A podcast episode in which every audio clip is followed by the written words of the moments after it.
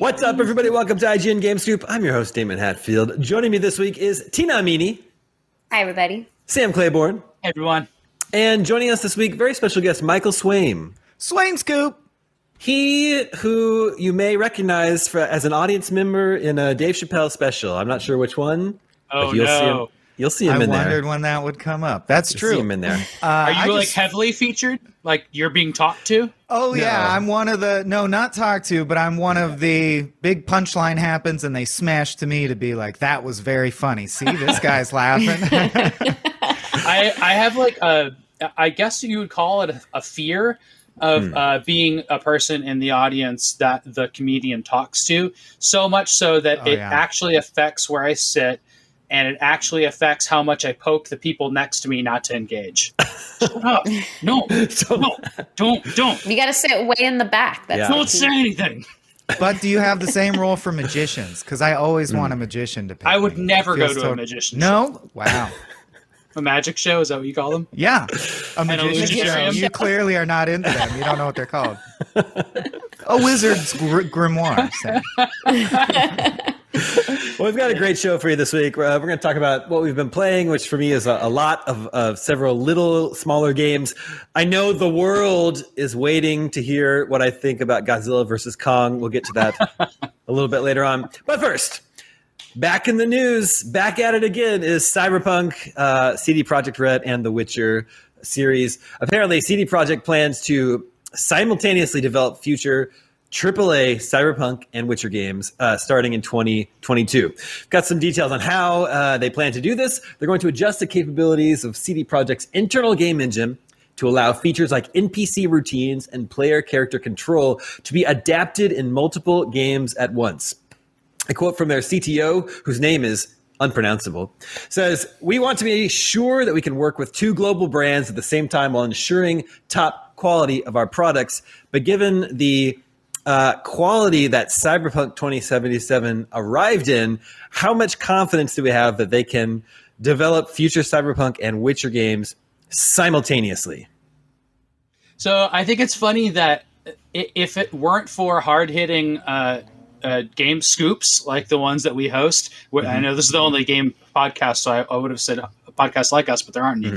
Um, I would have totally assumed that they are always working on The Witcher and Cyberpunk at the same time because I assume that studios, you know, that's what they do, right? They have an A team, maybe another A team, maybe a B team and a C team. It's just it's unfathomable to me until we reported on it that hmm. you know they're like, no, no, no, we're we're finishing Cyberpunk before we even think about The Witcher. Like that's crazy to me.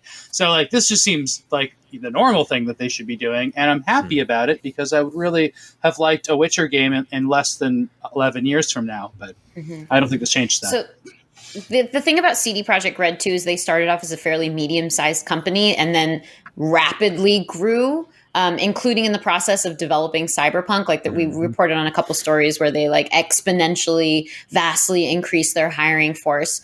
And so yes like some of the bigger studios the ones that are known for pumping out aaa after aaa um, that's how they function so that they can simultaneously be making those games. But actually it's far more functional and sustainable for the workers themselves too because you have a lot of people who get contracted on for a project and then they get unceremoniously laid off when Right. you ship your game. So it's like you get to that milestone super exciting you've shipped your game you can put it on your resume you're in the credits and then you're out of work.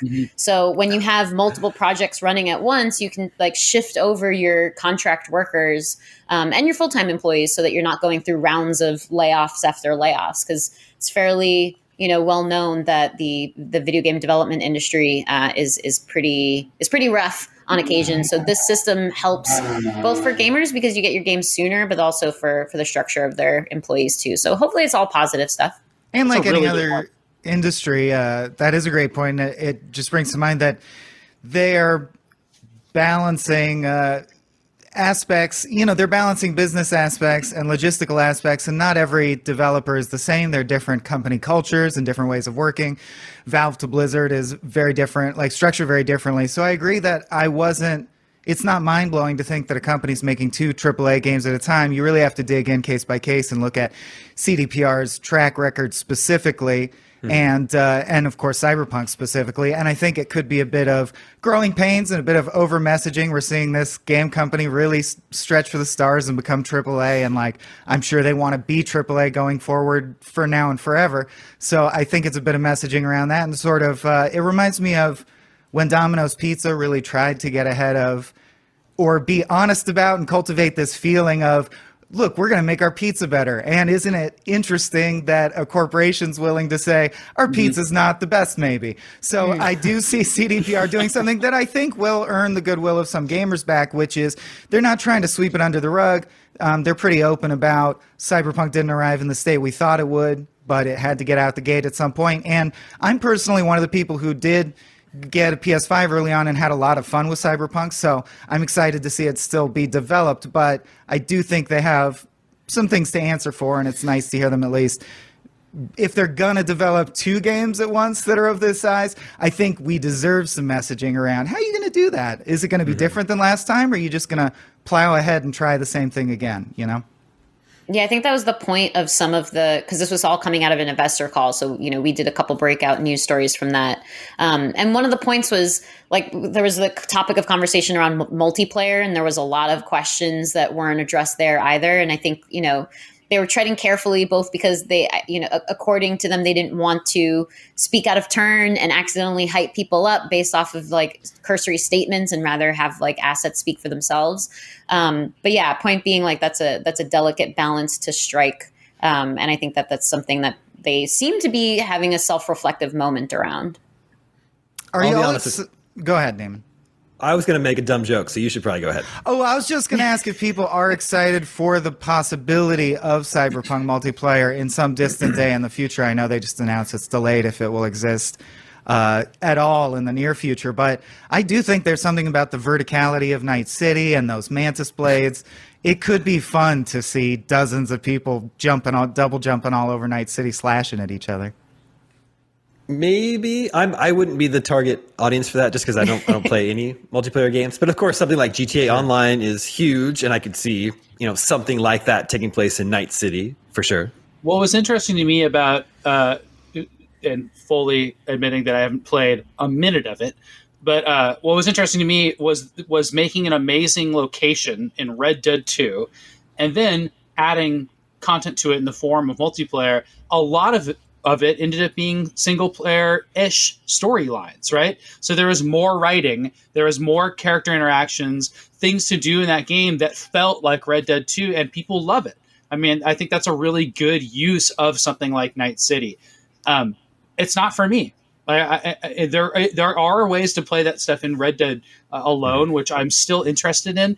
But like that would have had to come out like right at the tail end of me really caring about Red Dead 2. Also, it, it, it just took you know it took a little while. Now this like if this is a six months or a year later, like I, I doubt it would pull me back in. But seeing more Night City sounds great. Yeah, and like on the on the Rockstar note, um, I don't play a lot of the online games, but I love hearing about the community stories that come mm-hmm. out of them, mm-hmm. like the really entertaining things of people who have spent time and like found like-minded individuals and start going and hunting for aliens together or mm-hmm. whatever it might be. So I like that it fosters that kind of engagement, and I do think that Night City has the capability for that. And on its role playing, from the game's role playing side, it certainly lends itself to that. And it could be cool to see, you know, what's this person's style, what's your build like, and what are those like PvP versus um, PvE engagements? Uh, and both of them sound interesting. But yeah, I'm just from a personal perspective. Like once I finish a game, then there's a bajillion others to go on to. I'm like, nope, I'm done with you. We're moving on now. Yeah, Unless you're Yakuza. I do That's, think. yeah. Well, I just I do think it's interesting how they said um, they're going to adjust the capabilities of its internal game engine to allow features like NPC routines and player character control to be adapted in multiple games at once. Because um, Cyberpunk and The Witcher are so different, and one is first person and one is third person. So like I, the player control is very very different in I, in either one. Uh, Yeah. But it, it's interesting to think you can tweak NPC behaviors in both games. But of course, maybe a, maybe a studio like Ubisoft has been doing that for years, right? that's that's the, games they're developing. Yeah, you wonder if that's just a standard industry practice or like a trick of the trade that they're just mentioning that they're doing Mm-hmm. because Yeah. I always thought gaming, that's the benefit of gaming, right? Unlike uh, film or television, you don't have to gather new assets a lot of the time. You're just tweaking existing Mm-hmm. assets and it gets better and better and better. And uh, just to tie it to the last thing we were talking about, that has created such an interesting uh, thing, I think, where it actually depends what time of a video game's life cycle it hits you, what time of your life, meaning whether you have a slot to spend some time with that game or not. Uh, that's such a diffuse thing now that used to be so much more crystallized. Uh, it's just very interesting to me that, for example, Tina was saying that, you know, or uh, the Red Dead Redemption, con- Sam was saying the Red Dead Redemption content would have had to come at a certain time. I feel that way about the Cyberpunk content. It's almost no matter what it is, I'll wait for the next round or whatever because I did my time in Cyberpunk. But uh, I think everyone sort of has to reckon with where a game is at when they come to it and whether the game is up to par for them. And uh, hold that thought because I'll bring it up again when we get to what we've been playing. Oh Man, my gosh. it's funny.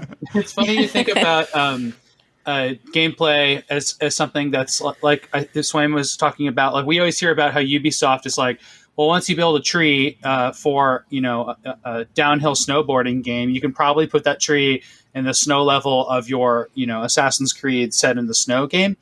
Um, there, there's that, that. I know Ubisoft has talked about using those games across huge development teams and across you know many, many places. It's it's funny to think about the gameplay side of that, and it's like, well, actually, you know, if I had to think about it, like it kind of annoys me how MP, NPCs act kind of dumb and the same across all games from a generation, and that's where I want to see innovation, you know. But uh, even more than that, uh, when I went from r- playing Red Dead to Assassin's Creed, I punched my horse in the face instead of riding it so many times that like I want even more, you know, acknowledgement Yeah. of uh, button uh, configuration and stuff like that. And I'm going to flip this. I'm going to say that's not on game developers to all get together in some big like A means jump cabal. Like that would be cool.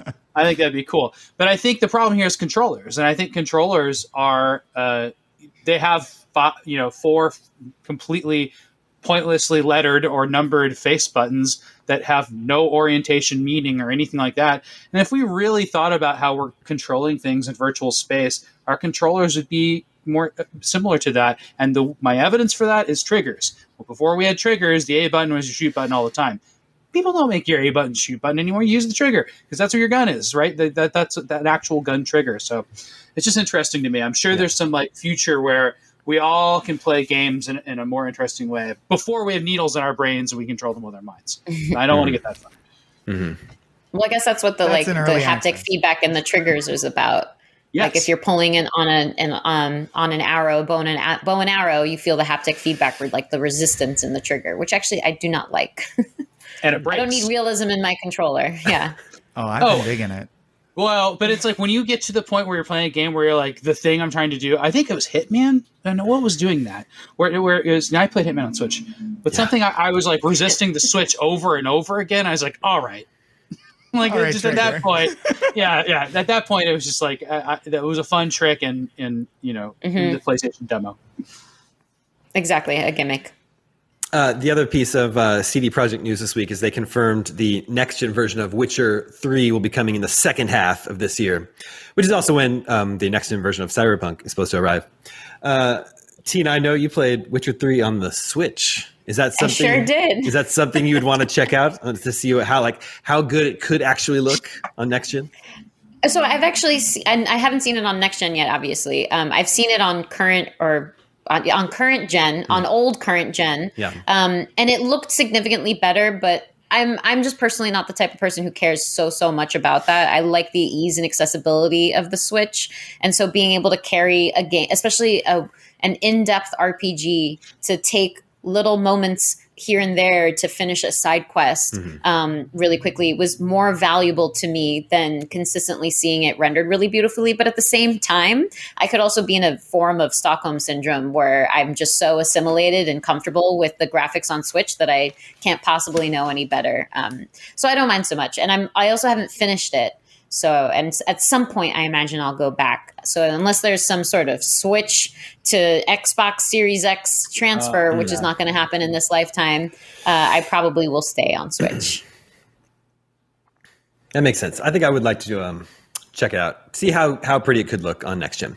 Uh, Red, can you go to my uh, one up for a second? And if Borba has been moved off of GameScoop, he's going to be editing next gen console watch on Thursday. So we've got Red working behind the scenes. Sam, do you like my sassy Jayhawk back here? Yeah, I was going to ask about your Jayhawk. What's up with Yeah. that? Uh, what's going on here? The Jayhawk is the mascot of the University of Kansas, and over the years he's gone through different iterations. And this is a really, really old one, and I but it's one of my Oh. favorites because he's got these really long legs and he just looks so sassy. Gams Well- up to here. Yeah. No, I'm not from Kansas, but I my family, so my family is relocated there, and I go back there, and they love the Jayhawks there, and they and there's a there's a saying in Lawrence, Kansas, which is rock chalk mm-hmm. Jayhawk, Yeah. and I. Please don't write in and tell me what that means. I don't know what it means, and I, I really don't care. But it's Three everywhere. things to throw at your enemies. They But I'm- chanted. I'm they chanted at basketball games. On that. I, I, I've heard it chanted. I've been like, oh, I'm going to go, you know, walk, walk down the street, get a burrito, go to the record store, and then like people are chanting that, like you know, those three things are being murdered nearby in the. In the Sounds like the end of Midsummer to me. Yeah.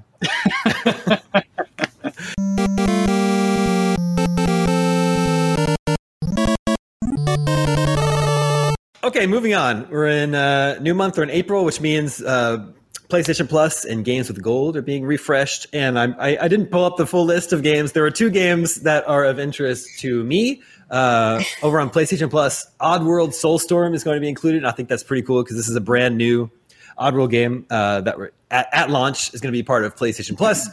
Um, I have a long history with the Oddworld series, going all the way back to the original PlayStation. They sort of t- p- picked up the mantle of the cinematic puzzle platformer that games like uh, Out of This World and Flashback had. Um, so I'm a big fan of these games. Very cool to get the brand new one uh, at launch on PlayStation Plus. Anyone else a fan of, of Oddworld? Swaim, you played these Oh, games? yeah, huge. Uh, Heart of the Alien was the game that first caused me to fall in love with, especially in that flashback art style. But with puzzle Yeah. platformers, uh, a real favorite genre of mine. And I love weird stuff. I love whatever the kid in the corner who's the one that the parent the teachers are like they're almost too creative. They should stop doodling so much. I love the world of oddworld and uh, munch's Oddysee stranger's wrath. I think they did a lot of good interesting things with the idea of an interactive toy over the course of the series. And this one looks like it's back to the classic 2d abe is the hero roots puzzle Yeah. platformer but it has been long enough. I am ready for another one. Thoroughly ready. Very excited. I have Excited for questions. that one. Yep, yep, yep. Are these aliens? I mean, yeah, except not to themselves, and it's not a world where humans exist. Not to we know. themselves. I don't think you need to qualify that when I ask you questions about aliens. Um, is uh, uh, I don't like how the aesthetic of this game is like every character looks like rotten meat. That's very unappealing to me. Do you not like that? a lot And of then- burping and farting as well And I was going to ask about the potty humor, so we got that out of the way. Yeah. and Yeah. then, um, is there is everything is there's been some games that are full 3D, but Mhm. this one looks like it's set on a 2D uh, plane Mhm. with 3D graphics. But you, but is it like a Metroidvania? No, we skipped at over to least, 20 questions already. at least the old ones uh, were level based. You're like Yeah. you got to move through each area, and he's he's Abe is um, freeing his uh, fellow people that have been enslaved. Yeah. and he, uh, you have to get them all to the exit. Because that's like a, that's to- already like a very old school type of gameplay. That, that, like the classic Prince of Persia. Uh, he kind of moves Yeah. like the classic Prince of Persia, where you'll be like, okay, it's three steps to the edge, and then the long jump gets me all the way to that. So it's two long jumps and a short jump. Got it. Um, so it's it's a lot of up and down puzzles, and inside also, I guess, is a much more recent example. Yeah. Uh, but yeah, I think it's an underpopulated genre for sure. This game doesn't look like it uses those Prince of Persia movement limiting rules. Those drive me absolutely bonkers. Oh well, I just remember the I just replayed in celebration of this coming out, uh, Abe's Oddysee, the original, and it definitely Yeah, has a bit of like. You need to know how far he moves when he's ducked into a ball versus how far he long jumps, Mm-hmm. That's because of gonna get very far. animation. Like they really Yeah. wanted it to look good, and I totally understand that. I just hope we've gotten past that point with this. See, I hate this aesthetic, man. That's fucking crazy. Every, everybody looks like Gollum. I Yeah. remember when this company was talking about doing like an epic. I think Abe was supposed to have a trilogy, Munch was going to have a trilogy, and The Stranger was going to have a trilogy. Uh, so I think they like, you know, lowered their expectations for themselves, and I'm just excited to see them focus all their energy back into one thing that's the core idea of the IP and join the new generation of consoles. Frankly, It seems like a fun game. I'll give it that, and I would try it now that it's basically free. it's gross though. I'll give you that for sure. Okay. but in a fun way. Uh, and then over on Games with Gold, Sam, do you know do you know which game uh, I want to highlight on Games with Gold in the month of April? Uh, no. It's a game that we talk about that comes up every few episodes. Does your character have a hat? Um, I don't think so. no, but this game is it's an old one, Hard Corps: Uprising. Oh, that game's So if really you- fun. If you never Also- played this ten-year-old game, Yeah, like how would this have just gotten? I mean, this is basically a, a port. It's like a retro game at this point. I mean, oh yeah, I mean it was already sort of in a retro style. It's a Contra game in all, in you know, in in all but name. But the reason uh, we talk about this is that this is like um, this is like Castle Crashers is to brawlers. This is what uh, Hard Corps is to Contra type shooters. It's like it Yeah. actually has a meaningful gameplay loop and leveling, and like it's just complicated and fun, and it draws you in really quickly. Like right after you play the first couple levels, you're like, okay, I got to do this again for this and this reason, and, and just a lot of it is complicated and interesting. It's great. Yeah, it, it seems pretty random, maybe, but also it's very cool. So uh, Yeah. if you're into Damie games, check out Hard Corps: Uprising. Yeah, good one. and then another one was just announced today that people th- thought was an April Fool's joke. Do you see um, Platinum announced Soul Cresta, which is was their April Fool's joke last year? Oh, maybe really? maybe only Sam would remember Terra Cresta. Yeah, I know Terra Cresta. mid 80s uh, arcade shooter that's fairly obscure. And uh, last year, their April Fool's joke is we're making a new a sequel to Terra Cresta called Soul Cresta. Well, uh, go ahead. Uh, so he's showing Moon Cresta, which I know the best. I guess Terra Cresta was a sequel. Those are very dull shooters. yeah, and they're not. I, yeah, they're not the type of shooters. I don't really like shooters, arcade shoot ups, until you get into the 90s. Myself. Yeah. Um, but Platinum is making a sequel, Soul Cresta. They, they're they're making their last year's April Fool's joke a reality. So I mean, you know, I, I, I would I would definitely want to check out what Platinum I mean, this would do looks with cool. the shoot 'em up. Yeah. It, it I looks think complicated. Terra and new. Cresta, the original, its closest analog might be Xevious because you can shoot um, straight ahead in the air and you can also bomb the ground. Yeah, Looks like just- you can link the ships up into a mega ship. Yeah, something deal. like that. Yeah. Yeah, something Yeah. about adding to your ship. to, to give you a sense of why people liked Moon Cresta when it came out. It's because it was in color. That's how simple it is. It was like 85. Uh, and I think Terra Cresta might have been 86. So Yeah, yeah, yeah. Just It's- shooters from that era are so slow. Yeah, yeah. it's really really slow. Things really got more exciting to me when you ticked over into the 90s. Yeah, but you like you like Gradius, and that's clearly that's a Yes, fast shooter that's game like an- and Life Force. A bit of an exception. Those are my but- fir- favorite early ones. Maybe R Type. yeah, but I was playing those on NES at home. Yeah, yeah, for sure.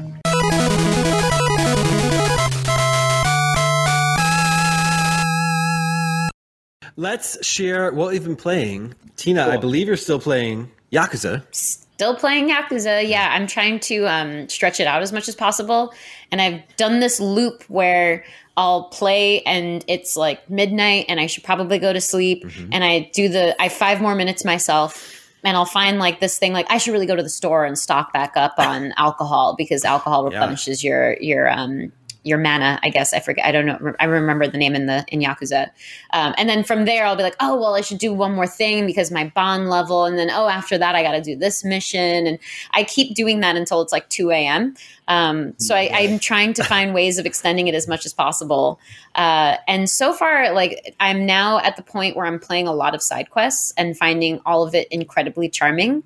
Um, and there's, uh, like, for instance, like, even how you go about doing things like you can um what was it? i wrote a note down for it.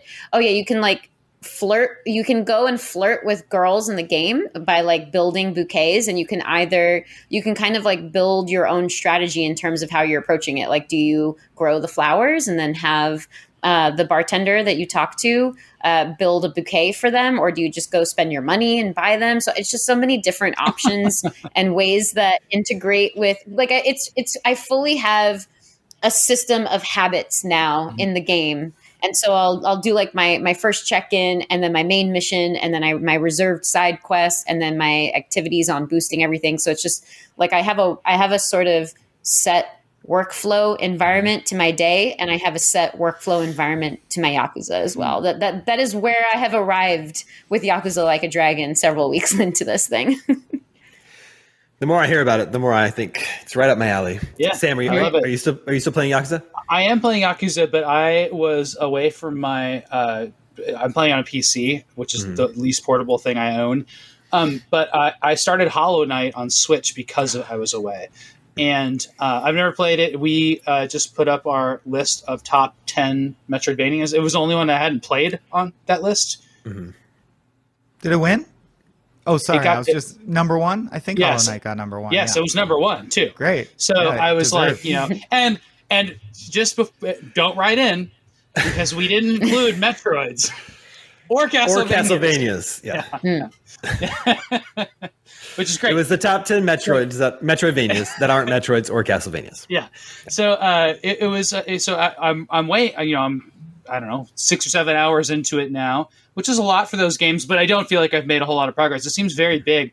Uh, that game uh, is difficult. It has difficult platforming parts, which are optional, which I really like, mm-hmm. and I'm just getting good at those. And then it has this like upgrade system, which is equipable things that give you basically powers, but you can't equip them all at once. That I love. That's the type of thing I get so obsessed with. It's like, do you want? For me, okay, maybe you guys can all uh, uh, uh relate to this. I love it in games when you can equip something that picks up all the bullshit around you for you. Oh yeah, yeah. The magnet, of course. Yeah. yeah, yeah. So it's like there's coins everywhere after I kill something, and so I don't have to run into every damn corner. All the coins just go whap and just hit me. that's what I like. So I love like a power up like that, which you think like, well, that's not going to help you kill these bugs, um, but it's so convenient.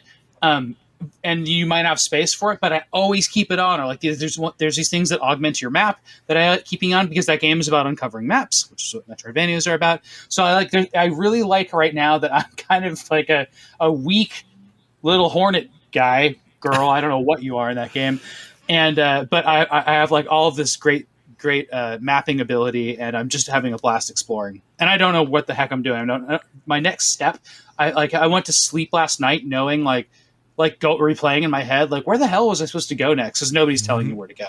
Hmm. Now that game's a little spooky, gross. Does that bother you it, at all in the same way the Odd World does? There's some gross moments. Like, have you gone down into the sewer area yet? No, I don't think everything seems like a sewer area. First of all, I just figured the whole world was. I mean, they're bugs. Yeah. yeah, they're bugs. The only thing I've seen is that you know, uh, if you're squeamish uh, about you know, I guess bugs themselves. Everything's a bug in that game, but they're like so stylized. Like everything just looks like a little mask sure. with legs. Like I, nothing seemed gross yet. So I guess I haven't gotten into the the shit, as it were. Hmm. Swaim, how about you? Well, uh, speaking of support long after a game's initial release and satisfying haptic feedback on your triggers, I fell deeply in love with No Man's Sky since last we spoke, which wow.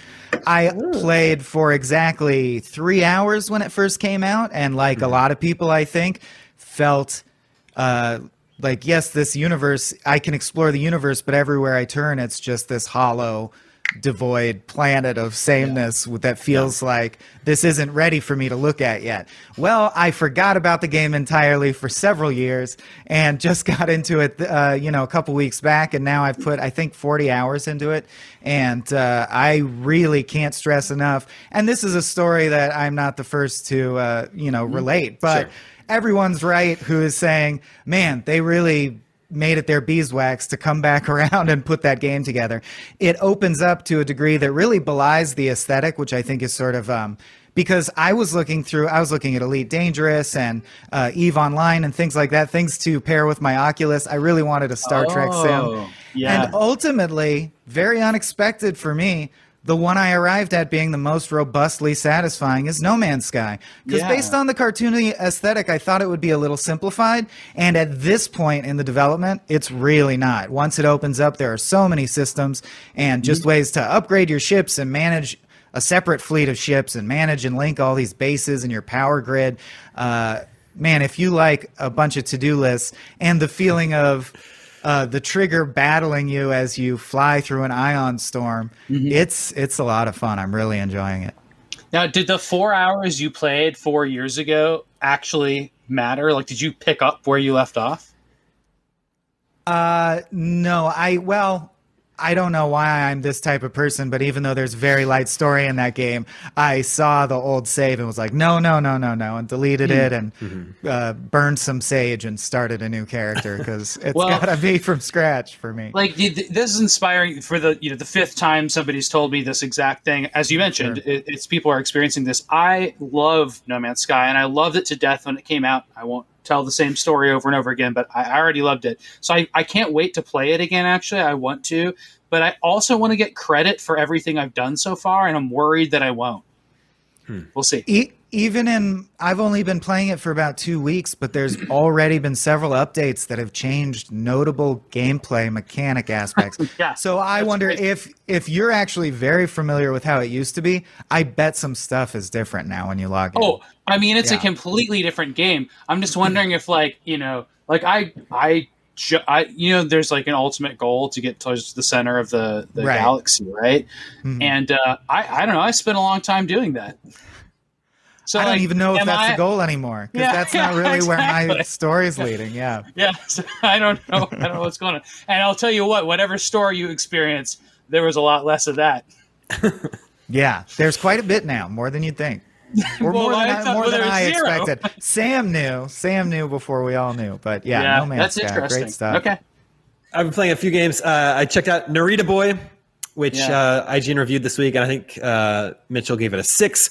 And on paper, that should be a super damey game. It's a um, cinematic platformer with really great pix- pixel art and a great soundtrack.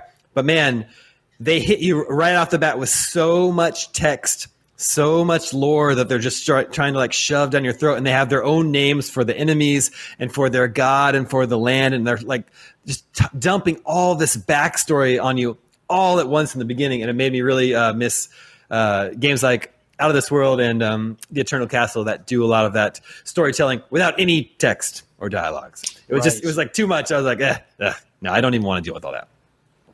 And I checked out Undermine, which is on, I played it on Game Pass, and that's a dungeon crawling roguelike game where you go down to a mine and uh, try to uh, you mine for gold, try to avoid enemies and make it as deep as you can before you're killed, and then you lose half your gold, start over again. And I, I actually got enough gold to buy a, a permanent u- upgrade. I believe it's permanent. And Sam, it is the magnet that'll make uh, the gold come to me, so I don't have to run around and collect everything. Yes. It's cute. It's I cute. liked Undermine. You liked it? It's cute. It's not like, you know, they can't all be Spelunky or Dead Cells or Rogue Legacy. So it's not on that level. It doesn't really, you know, I, I had enough fun with it for a couple nights. I don't really feel like compelled to like, oh, I got to go on just one more run tonight. You know, it doesn't really have enough, you know, to, to keep me around, I don't think. But what I do like the most is Dungeons and Puzzles, which is out on Switch today. And that's another little uh, dungeon crawling puzzle game. It looks like this, if you can see this. Just a tiny little pixel art. Each uh, just level. keep on taking words from other games and mixing them up and putting them out as your own game. I won't accept this. you gotta you gotta tell that to the developer of Dungeons and Puzzles. Each each little room is its own puzzle. You have to um, when you kill all the monsters, the door will open. But it's a, it's a type of puzzle game. I think it's called like Sa- Sabukan Subukan, where your character won't when you move him in a direction, he doesn't stop until he runs into anything. Oh God. So that's, the puzzle. Figure out figure out the route you need to go to kill the enemies and still be able to make it to the exit Yeah. Ooh, that stresses me out just thinking about it. It's like totally those little puzzles that you have to slide, and there's one open box, and you have to Yeah. make the picture. It's I like hate Cork. those so much. It's like Cork the cool tomato. Yes, it is like Quirk. Hey, um, uh, what was your experience with Hollow Knight, Damon? We've talked about it before. I don't like the art style. The That's art style it. So you, you can't get me, past yeah. art style. Yeah. Um, it has uh, some interesting elements uh, where uh, it has like the Dark Souls thing, where if you die, you lose all of your whatever money is in that game. Yeah. And you're a little ghost in the room that you got to. And so if you get back to that room and kill your ghost with two hits, then you get your stuff back. But um, boy, can you get screwed if you're exploring with that that type of system, right? Because like you're you're getting all this awesome stuff for going in a high level area, and you can just drop it there. So I, I do like that part of it that came out of um, Souls or or some some I think roguelikes even have stuff like that. Those. Mm. Um, I know I'm in the minority about Hollow Knight. Let's check in with the listeners. Hi. Listeners, listeners, remember you can always reach us at the email address gamescoop at IGN.com, just like Jared B in Kansas City did. Rock, Jared B says, Oh, I know. You only say that for Lawrence, right? Yeah, I mean, who knows? Maybe he likes Mizzou. Uh, wow. with wow. Returnal, with Returnal right around the corner and looking fantastic. I've been going back to some older Housemarque developed games, and it's made me appreciate just how great their pedigree is. Nex Machina and Resogun are both fantastic games, and this week I've also been playing some Alienation as well as well and having a blast. I genuinely want Returnal to be a smash hit and find Housemarque a studio I'm rooting for to succeed. They're a bit of an underdog and really had to reinvent themselves a bit with the development of Returnal. Seems like uh, this game could potentially put them on the map for a lot of gamers. My question for the panel is what studio in the world of games do you find yourself constantly rooting for? Has the studio done anything recently that's changed your perception of them, either positively or negatively? Would love to hear what studios come to mind for each of you.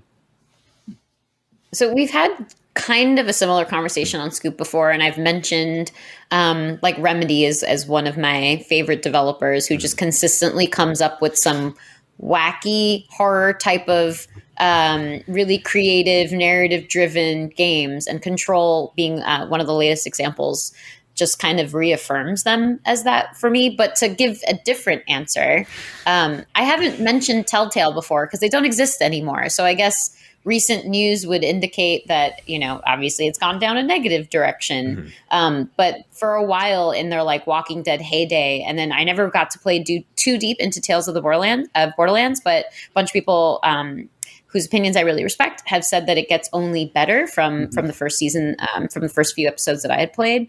So they're one studio that like consistently were doing really interesting things, and I think you could criticize the gameplay quite a bit just because it's fairly rote after a point of time and, and it was pretty glitchy in areas too kind of comedically so. But i thought that they did really interesting things with character building with taking worlds from existing ips and, and making them interesting in an interactive way. So i was really rooting for them. So rip to old school telltale. Yeah what i mean they, they've sort of been revived but what yeah. in, in, in what sense so that someone just like bought the name and, and is gonna make telltale style and, games yeah, exactly. And they did bring on some former devs, but a lot of the other like creative leads have also gone on elsewhere mm-hmm. too. So we'll see how they do. But I, and like whether or not they carry on a similar ethos, a similar style, because you can have people at the top just completely kind of change the direction of a studio too. So remains to be seen. Yeah. Interesting company because long before they had um, their success with Walking Dead, they've been around for a long time and they made a Homestar Runner game series that was mm-hmm. like really good. Um, yeah, they have a storied past for yeah. sure. Uh, and also, I would say Playdead, but you know that. Well, yeah, yeah, yeah, for sure. Man, it's Enough been a while. Said. It's been a while. Uh, they should be due for a new game too. Uh, yeah. Swaim, how about you? Well, uh, Tina brings up Remedy and Play Playdead. I think two developers who have a very specific style, and you're like, that game's by that developer. That makes sense. I think I am going to go the opposite tactic and just gush about Devolver Digital, who are the wild card grab bag of game developers, obviously slash publishers because they acquire a lot of stuff. But I am just continually delighted, uh, tickled by their mm-hmm. choices. They have that air of like Adult Swim about them that was exciting to me when Adult Swim was first uh, taking shape back in the Space Ghost days, uh, mm-hmm. where they feel dare I say it, Damon, dangerous. like they Oof. feel like the uh, I don't know, the edgy or the liquid television if you're as old as me uh, ah, yes. of of game developers where they're willing to try uh, weird outside the box things, take a chance on small ideas that really deserve a shot and don't require that much funding. And like I love this indie sort of grindhouse vibe that Devolver has. Uh, and then an honorable mention to Double Fine because they're actually my favorite. But I think yeah. Devolver needs uh, needs the buzz more. Double Fine's more of an institution at this point. I have a bit of rant on this. Are we ready for it? Mm-hmm. Yeah, Please. rant- yeah, so I rant think away. like saying like like sticking. I've been burned so many times, and I'll get into this. But like I think like saying you know what what studio or developer do you follow? It's a little bit risky. It's kind kind of like saying like do you like Capitol Records? Like like no, I don't. I don't like Capitol Records. I think they they put out as much as they can to make money. And so then you can go, uh, you know, that like that's on a publisher level, and then you can go down to like this like next level of like these giant developers that I can't name a person in their organization that's responsible for something. Like I don't like that. I like to like put an artist with an accomplishment or a small team like a band with an accomplishment. Uh, or else I, I definitely don't trust them. And here's where I got burned. Uh, I felt really strongly that Rare was my favorite company uh, until clearly what happened with Rare. Uh, what happened? Uh, Retro is similar. Retro made Metroid Prime two, uh, one, and two, uh, and three, and then uh, you know what happened to them. Like made Donkey Kong games forever after that. Uh, I don't I don't like that, and I know the reason why that happens. It's because the the main people that were really great that worked in those games, the actual people that made them, go on to work on other things. So the, that actual label name is not doesn't do it for me. So right now we live in these eras in which there's like maybe uh, a, a couple of people people out there like Remedy, where it's like that's a tight knit team that had a vision. They get to make their vision and work on those games. I have nothing but respect for that. I think Double Fine is another good example of that. But once these these games that I really love get really big. I don't really think it's the devel- you know it's like a developer that's responsible for that. I think it's like it's kind of a flash in the pan, a little bit of magic for that team to come up uh, together and make that project. Mm-hmm. Kind of relate back to what we were talking about earlier. CD Projekt and, and Witcher, like you know, ten years from now, when we have a CD, when we have a Cyberpunk and a Witcher game being worked on simultaneously, uh, who knows if they'll be good? Like I, I don't, I have no faith that that CD Projekt Red can make great games forever. Like that does that has no logic to it. They they have made great games and they might not in the future because that's how these things work, and you can lose so much talent so quickly. So I like to say, follow people, learn people's names you know like figure out who you like and what they're working on and, and follow them on twitter and like see what they're working on next and see where they go see what kind of artists you like um, it's just that that would be my recommendation for people to to find enjoyment out of things people do that with hideo kojima for example right like they, they, there there are big uh, examples of people that are like that, but look for, look for smaller ones. Tim Schafer was actually a, a, a name that people knew early on, even though he was indie. And uh, I'm breaking my own rule now. This- I'm just using this as an example. It's not a person that I'd follow, but if you liked Katamari Damacy, that guy's making Katamari Damacy games all the time. like he's he just made uh, Noby Noby Boy uh, after that, and then whatever the Wattam. Waddle. Uh, th- Yeah, those are crazy cool games that like are made by like an auteur base basically, and I think that's like a really interesting way to approach games, and I think that's the healthiest way to approach it. I don't I don't want these big corporation games to be what we rant and rave about. I want us to give credit to people, and I want that to be more possible. That's true, but counterpoint, Mhm. a lot of games are made by a big group of people. And uh, for instance, um, one of my early like visiting San Francisco, like you know, young reporter Tina um, moments and memories that I remember is like I loved Dead Space, which reminds me that I should add Visceral to the list of another like RIP uh, Oh, man, developer um, that that I consistently was rooting for as well. Um, but I, I met one of the developers by chance uh, while in San Francisco visiting for a preview event, and I was raving about, oh, I, oh, you worked on Dead Space 2. Like, I love Dead Space 2. And I, I mentioned the most random specific thing about how you're back on the Ishimura and, like, you can tell that it's just a different environment, a ship that you used to have familiarity with. And there's tarp mm-hmm. all over different places to indicate that it's like an abandoned ship. And I mm-hmm. remember thinking, like, wow, the textures, and at this day and age, it's got to not be very impressive. But at mm-hmm. the time, the textures were really interesting. Like, and I thought that they added a really like not to use an overused word in in, in the meat in the games press around this stuff, but it added a really visceral quality to walking through the Ishimura and feeling like as this tarp was kind of like flowing around me, um, I could almost feel it.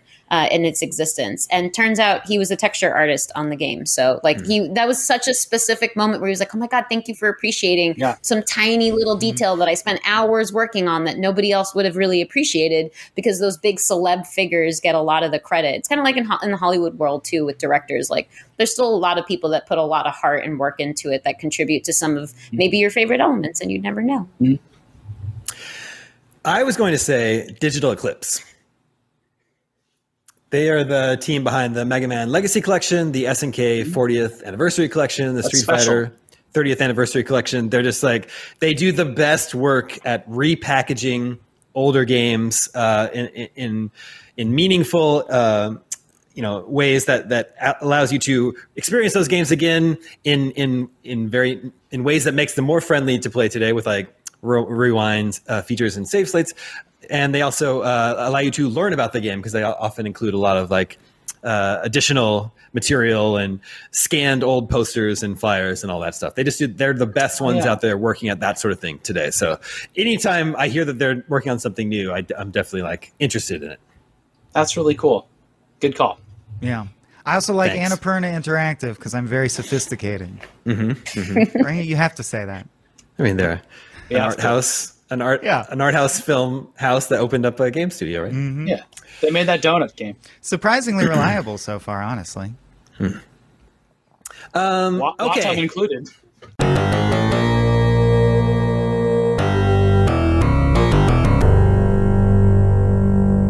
Did anyone else watch Godzilla versus Kong? Not oh, yet. no, not yet. I watched Shazam. Shazam's pretty good. It's all right. It's so good. It's- I mean, What year are we Yeah. recording this podcast? Shazam is pretty good. Do, does anyone plan to watch Godzilla versus Kong? Yeah, I'll Oh, watch yes. oh, definitely. Very much so. I liked it. I soft liked it. I didn't love it. Um, but I do see a lot of people are enjoying it, and that makes me happy because I think that's just that's just good good news for the future of Godzilla. Um, it, I, you know, I don't. I, we don't need to spend a lot of time on this. so And what I- you're saying is Kong doesn't kill Godzilla. Well, no, that doesn't happen. Sorry, I don't know why you think that's happened. Um, I will say, you know, the director said this ahead of time. There is a clear winner in this fact, and the director said there would be, and there is. The Predator. it's more of a Kong movie than it is a Godzilla movie. You Yeah. spend a lot of time with Kong, and Godzilla's you know, you you don't get any alone time with Godzilla. Um, so you have you don't really know a lot about what his sort of like motivations are. I think how the, he's presented here is a little bit contradictory to how he's been um, how his character was established in previous films. Um, you know, again, without spoilers, that it that that didn't quite click for me. This isn't my best, my favorite representation of Godzilla in the modern movies. I actually liked the tone of the original Godzilla 2014. I liked it. It was a serious movie. It took Godzilla seriously.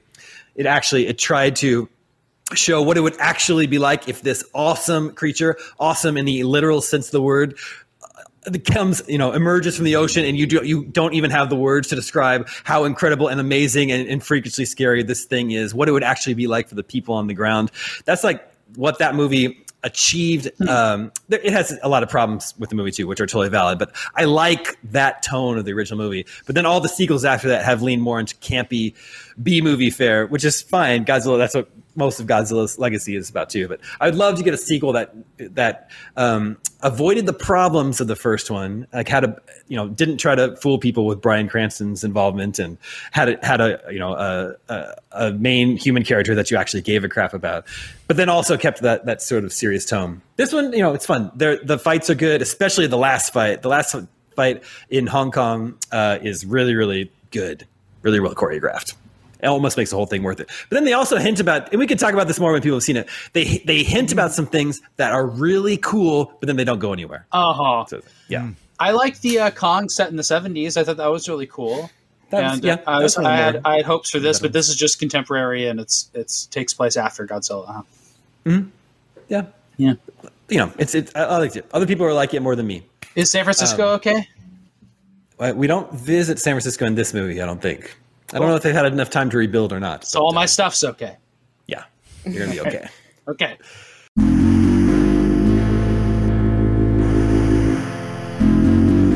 And that brings us to video game 20 questions. Our suggestion this week comes from Mr. Know It All.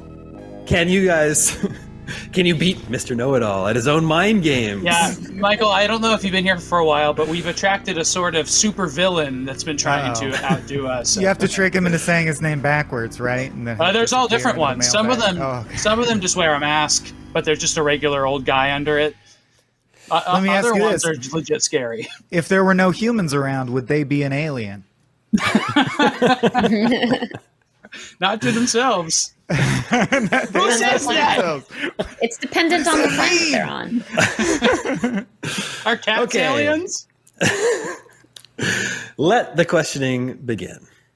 Well, speaking of, is this set on Earth? Yes. You know what we don't know is if we are cats to cats, because I'm pretty sure we are.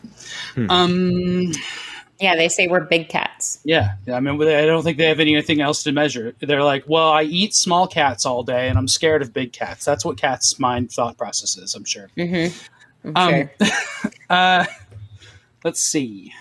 Uh, is this Seth set on Earth in the twenty? Uh, hmm. All right. Is this game? Is this game on Switch?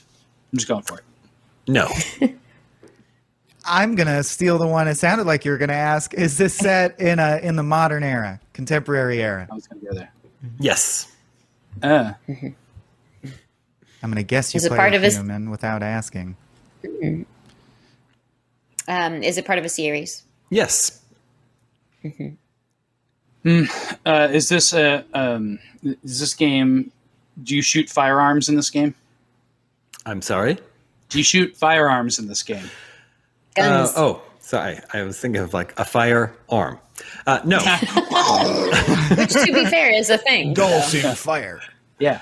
Do you shoot guns? No. That's five.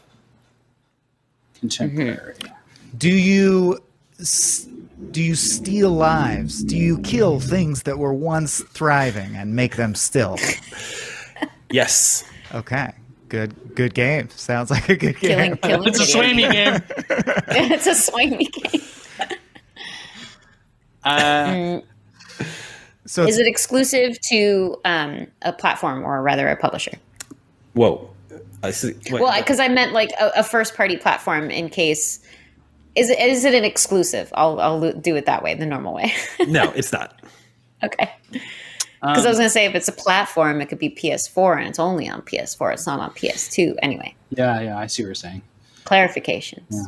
Um, is this an open world game No. by nature? No.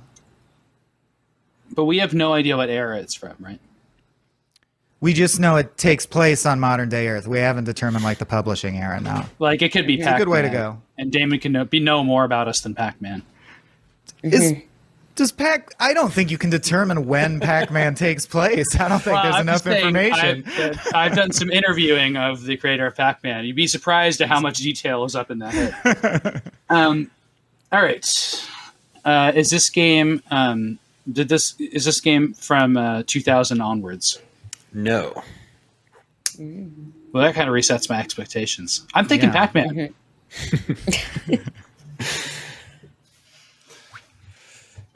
You don't wield firearms, however. You do kill things. Is Uh, it a platformer? Is it a platformer? I was, yeah. Um, no. That's 10. Did this come out in arcades? Yes. I don't know. Is it a- I don't. Me- melee combat involved? Mm-hmm. Melee. Um,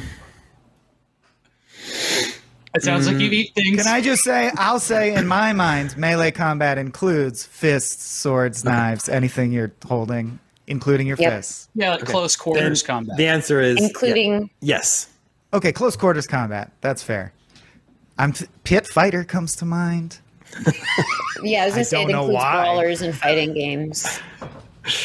fighting game. So we can we can eliminate uh, some of those by saying, uh, is this a com- competitive multiplayer game? It can be. Oh, Is this a fighting game? No.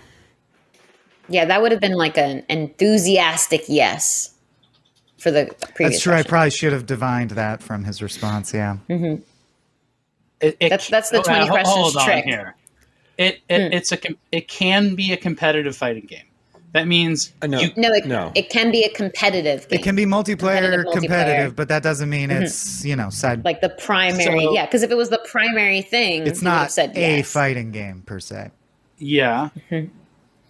and you and you do So gotta- brawl in it. Or you engage in close quarters combat. Yeah, I'm thinking it's like a racing fighting game like Road Rash, or um, and then and then all or you just punch people on the side of a motorcycle in that game, or one of those games, Yeah. and uh, or or contemporary Earth might throw this off, but like a game like Mario Brothers, where it's like you know not Super Mario Brothers, well, you just said Mario no Brothers, platformer. but Mario Brothers. Just because that Is weird, you don't have to compete. You can you can work together to beat the level, or you can just mess with each other. But like technically, wouldn't like full throttle also work? Hmm Yeah, I'm thinking it's like a racing game. Well, I don't I don't know what full throttle I- is really. Point and click adventure game. Speaking of Tim Schafer. Okay. Are there vehicles in this game that you engage Yeah. with? Yeah. There are yes, there are vehicles that you Oh, engage with. That might be too vague. That you engage with? That's fifteen. I don't want to use another Oh, boy. question, but I want to ask: Are you? Do you race? And you uh, what what I mean, I think it's like Final Fight or something where you like you beat each other up. Or Double Dragon. It's one Are of those there- games you can kill each other in them. Like River City Ransom, I think you can. Are there like, do you like jump in a car at a point, or a motorcycle or something, helicopter? Do you Vehicles? jump? Do you jump? No. No, I'm not asking Oh, you. sorry. Damn it! Oh, I think Yeah, it might be worth asking. you don't answer. Yeah, you jump on a car and you beat a car You up. shut up, Damon. You shut up. Uh, I think it might be worth asking. Do you ride a motorcycle? Because that Whoa, no, no, there's no. no. I Because we think already this got. we have like five I questions think this left. is a as well. brawler where you can punch out car windows, Okay. like the end of Final Fights stuff. I think it's a Okay, brawler. Is there? but he answered So- no to the question: Is this a fighting game? So you're just saying, yeah, yeah, yeah that's true. Brawler is different. Okay. Is this a brawler? No. Okay. Is this primarily a racing game? No. We got like two questions now. Sports. Yeah, we got what three? Two questions and a guess. Two. Yeah. Okay. Um, I, eh, there's sports games where you can do melee combat, like Base Wars. That doesn't take place in contemporary Earth. You're robots in that.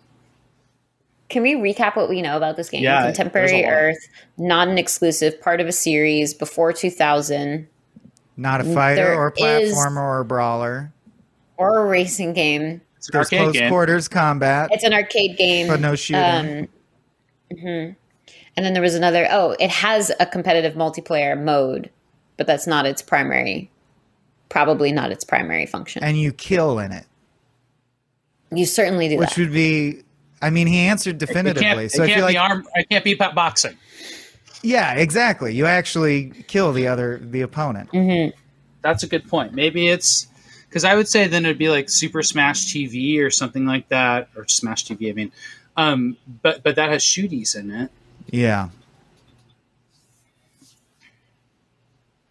I don't know. We have two questions. Mm-hmm. So, do we want to go narrowing um, the platform or narrowing the genre or a very identifying feature? Yeah, the the most ideal thing would be the very identifying feature. But I think what what I could use more than anything else is if this is uh, uh, from like before 1986, Do Go it. for it. Or maybe Then I got one. maybe 1988. I'm trying to think.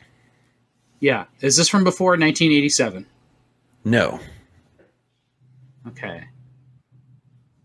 I want to ask, and I know that he You hates can't this ask anymore. This is question. the guess, right? Oh no, we have No, we got we have one one more. more. But I Well, want to ask you licensed? if it's okay to ask. Would you rather ask if Oh, it's yeah. I was going to ask if you're depicted realistically versus because we haven't figured out cartoon or realistic.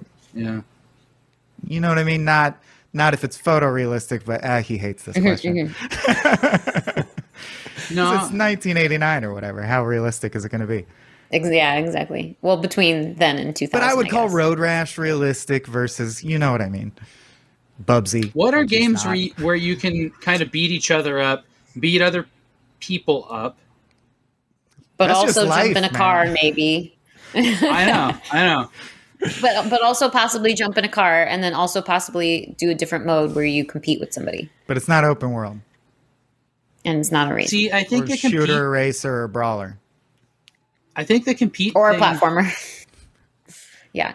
could be that it's just because you get a higher score than the other person, but that would point me back to brawler again, and that's what's confusing to me. I mean, we saw puzzle games. Um, but do you kill other people in puzzle games? This is just so strange. Uh, we didn't ask if it's a shooter, but I feel like it's not. You don't shoot guns in it, but Oh, that's right. But you could shoot, you I know, forgot. you could shoot, lasers, energy you could blasts. shoot you could fire out of your arms. Yeah. Now we're back to Street Fighter. What are we missing, Damon? You are missing something. We're missing a lot, I bet. And I doubt the have we mentioned this yet would do anything. Yeah, I don't feel like we have mentioned it. I don't know. Like, oh, the- is there a chance that it's a would a wrestling game be a brawler? Yeah, but you don't suck the life force out of other people and That's I guess that's true too. only if you invite people to watch it. um, it, like Wait, what? When did we League confirm that? Sports, Potentially. Michael said, Michael asked if you actually kill other things in this. Oh, game. that's right. That's right. Yeah. And plus, probably like competitive aspect to that game is more primary. I don't know. Do any other games exist? Does? Mutant League like we asked every Sports fulfill all the categories of everything that we've discussed? I, I don't think that's an arcade game, right? Mm. Uh, Yeah, go go into your arcade mind palace, Sam. Well, I, s- I need a little bit more yearage for this. If it's So- arcade, I'm we not have going to we help. have one question. Then why don't you ask another time question? You can narrow the Yep. year band. and then we'll just Because make a haphazard guess. Because we're missing something. well, for Oh sure. yeah, But we only have the one question, so I mean, like, just think about all the times you guys have sat next to your friends and did something in an arcade. It, it's not fighting games, shooting right. games, There's just not that many of them. racing games. That's it. And- And, actually, in Yakuza, they have Sega clubs, and you can walk in and you can play Sega games, Yeah. just so that you know That's so Virtua cool. Fighter and some other stuff. Jedi shooting- game, lightsaber What about combat.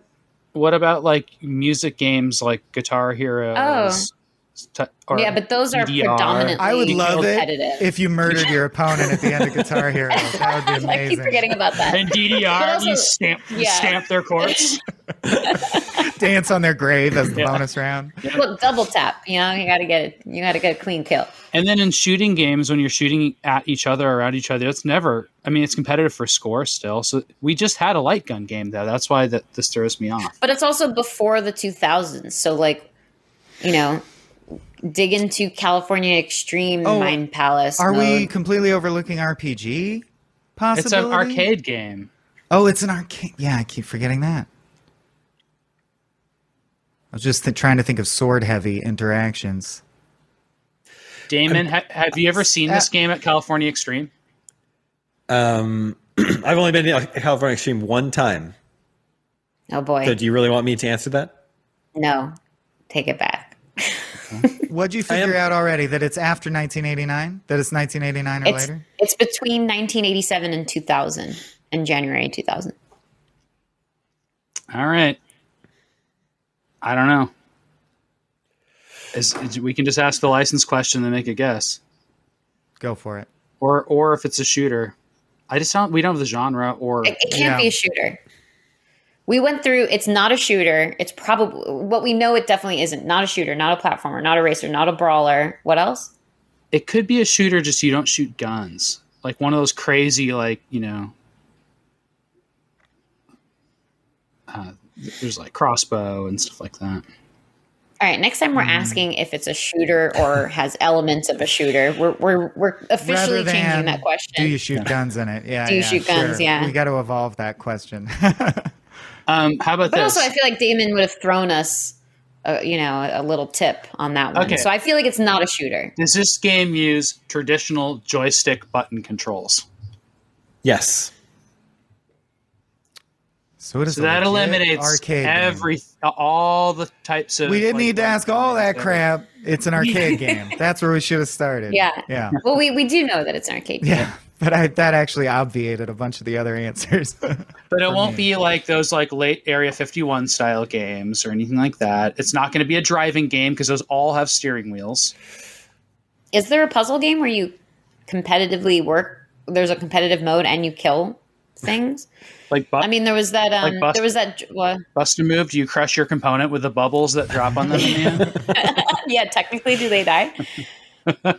What was the f- um, the fire truck game that we Oh, yeah. played? But is that like Remember technically a Lamb. racing? It's called Fire Truck. yeah. Yeah, exactly. But Yeah. is that technically a racing game? I guess It was technically competitive because you could tell the person behind you to, to honk the honk the horn or not. Uh, yeah, it was just like a get to the end of the level. It's co-op. Yeah, I, I, uh, I is there is there a sporting game maybe like track? Oh, we we have no more questions. I don't know. Yeah. I'm just thinking like I'm this be- imagining oh, myself between us. at the arcade doing this and on screen fighting someone, and I can't think of any game that is not a fighting game. or a brawler or Yeah. a, sh- you know a side-scrolling shooter that you actually a game where you kill people, what about it? but not with guns, not with shooting, and oh, Well, not with 90s, melee. Wait, Yeah. did he say there was melee? yeah, and, and Yes. it's not yes, and it's not a brawler. But it's not a brawler or a fighter Yeah, fighting game. So what could that possibly be? anything like a side-scrolling action, like a you know hack and slash Ninja Gaiden type game. But I'm trying to think of what would have been in the arcade And it's not a between platform. '90 and 2000. It's insane. This game must not exist. It's going to be the most obvious thing by the end of this. Is this. this going to be an obvious one, Damon? Well, he said you're missing something. I don't. It seemed like it was So a then, gimme yeah. when he said that. Okay. Your, your one hint, you know, I said you're missing something. Your one hint is that you forgot about the meta game of 20 questions. Okay, so there, so we, eh, so whatever we guess is going to be correct. What was the antic? You just not have to believe week, believe 'cause in I wasn't yourself? here last Yeah, week. we have to believe. Okay. Yeah, because because before it was we asked, he said yes to every question. Yeah. What was last week's that I wasn't on? oh, they've started submitting cheat cheat Yeah. prompts. I see. Well- They're jerks, is what you're telling me. Well, like mine, mine two weeks ago. Was- well, no, no, no. Two weeks ago became. Was one Yakuza or was One- that just the like you'll answer What? yes Yeah. every time? Has he said no to every single question? Yeah. I think Uh, that might be the answer. That might be what's going on here. unless That's what I was remember- Did he say no? Yeah. No, because we asked is it an arcade Yeah, game and he arcade said game, yes. yeah. Maybe he said yes, no, yes, no. I have no idea. I think the Who remembers that the- far the- back? Well, the metagame is also yeah, like somebody wrote in and asked us about like Yakuza Like a Dragon. And Yeah. then also a recent one was, you know, a light gun game. So I was like, they'll never do another light gun game. So I think people are aware of stuff like Mm. that. Twenty questions. What, metagame. what was last week's? Nobody remembers. Damon, what was last week's? Mark Medina was on. Yeah. I can look it up real fast. Um, I don't know if it'll help though. But we got it. Um, Yeah, let's just say we got it. I agree. no, That's see- that's this week's antic. It's, oh, you were referring to last week. Okay. What would the meta game of twenty questions be? well, that's what we're trying to find out. Every every um, it's it's been a different antic.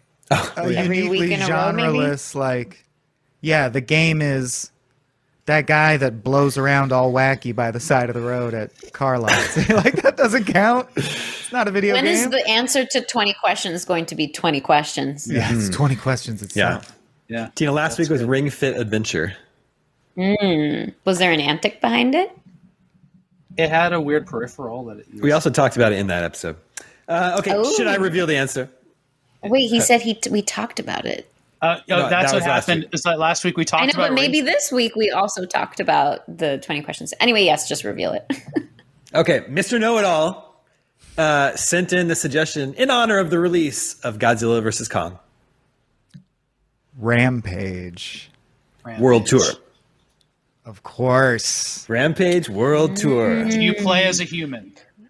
You didn't ask that, We didn't ask that, and but you do. Oh my gosh, it's not technically a brawler. Uh, yeah, Oh. it works. It totally works. My mind is blown. it's a uniquely genreless, weird I mean, orphan game. Probably just an action game if you're going to Yeah. put it somewhere. Uh, 1997 came four different developers. Uh, the arcade version was made by Refuge Incorporated, which is apparently still around. The PlayStation version was Midway. The Sega Saturn and PC versions was Point of View, which is no longer in business. Um, the Nintendo 64 version was done by Saffire, no longer in business. And then check this out: the Game Boy version was Digital Eclipse. Nice. Oh wow. I definitely spent Sounds- hours at the Wonderland arcade doing this competitively against my friends, so I'm ashamed. It's a totally legitimate answer. Yeah, I played it on 64 a lot. Yeah, I played it on PlayStation. Well, thank you for the Wow. suggestion, Mr. Know It All. You have, you have stumped You really our do. panel this week. Uh, listeners, uh, viewers, if you have your own suggestions for 20 questions, you can email them to me. They only they are seen by my eyes only at, at gamescoop at ign.com. A lot of people have. Uh, Is this like a sending in- situation where Mr. Know It All also wrote you that the hostages would die or something if we didn't get the answer? Are you just trying to like lower the pressure? Um, I will yeah, not divert the train if you can answer this 20 questions. Um, and that's all the scoops that we have for you this week. Thank you to Tina. Thank you, Swaim, for joining us. Thank you, Sam. Thank you to Red, working behind the scenes to make the show possible. Uh, my name is Damon. This is IGN Game Scoop, and we're out. I have to wave in front of my face now. Yeah. yeah, not up here. Paparazzi all over Austin.